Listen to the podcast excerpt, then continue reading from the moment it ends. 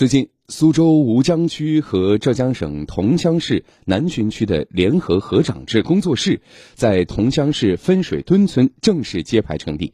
这标志着三地联合河长制进入二点零阶段，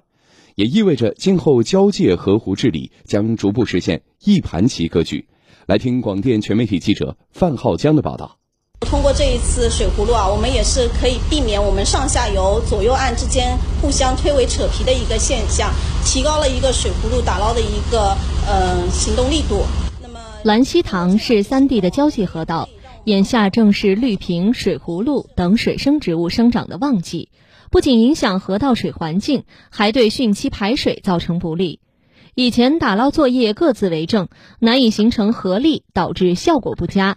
在联合河长制的协调下，连日来三地联合组建的打捞船队伍，对兰溪塘的水葫芦进行了集中打捞。吴江区河道管理处副主任殷云芳：截止到目前，呃，我们累计大概出动船次应该是五百五十艘船次一个左右了，肯定有了。人员呢，应该是有一一千三百多人次，水葫芦打捞量有一一千六百多吨。此次行动为期一个半月，集中打捞期间，三地将组织河道保洁力量，全面协同打捞清除省际交界河湖水葫芦、浮萍、水草以及浮游物，直至清理干净。殷云芳，我们希望就是在呃水葫芦打捞的时间上、打捞的频次上。以及呃呃人员船只配备上面，还有呃打捞规范化方面，还有是打捞效果方面，三方都会有一个个共同的推进，能到得到一个一致的目标吧。三方都认为认可的理想的效果。吴江区处于沪苏浙的交界区域，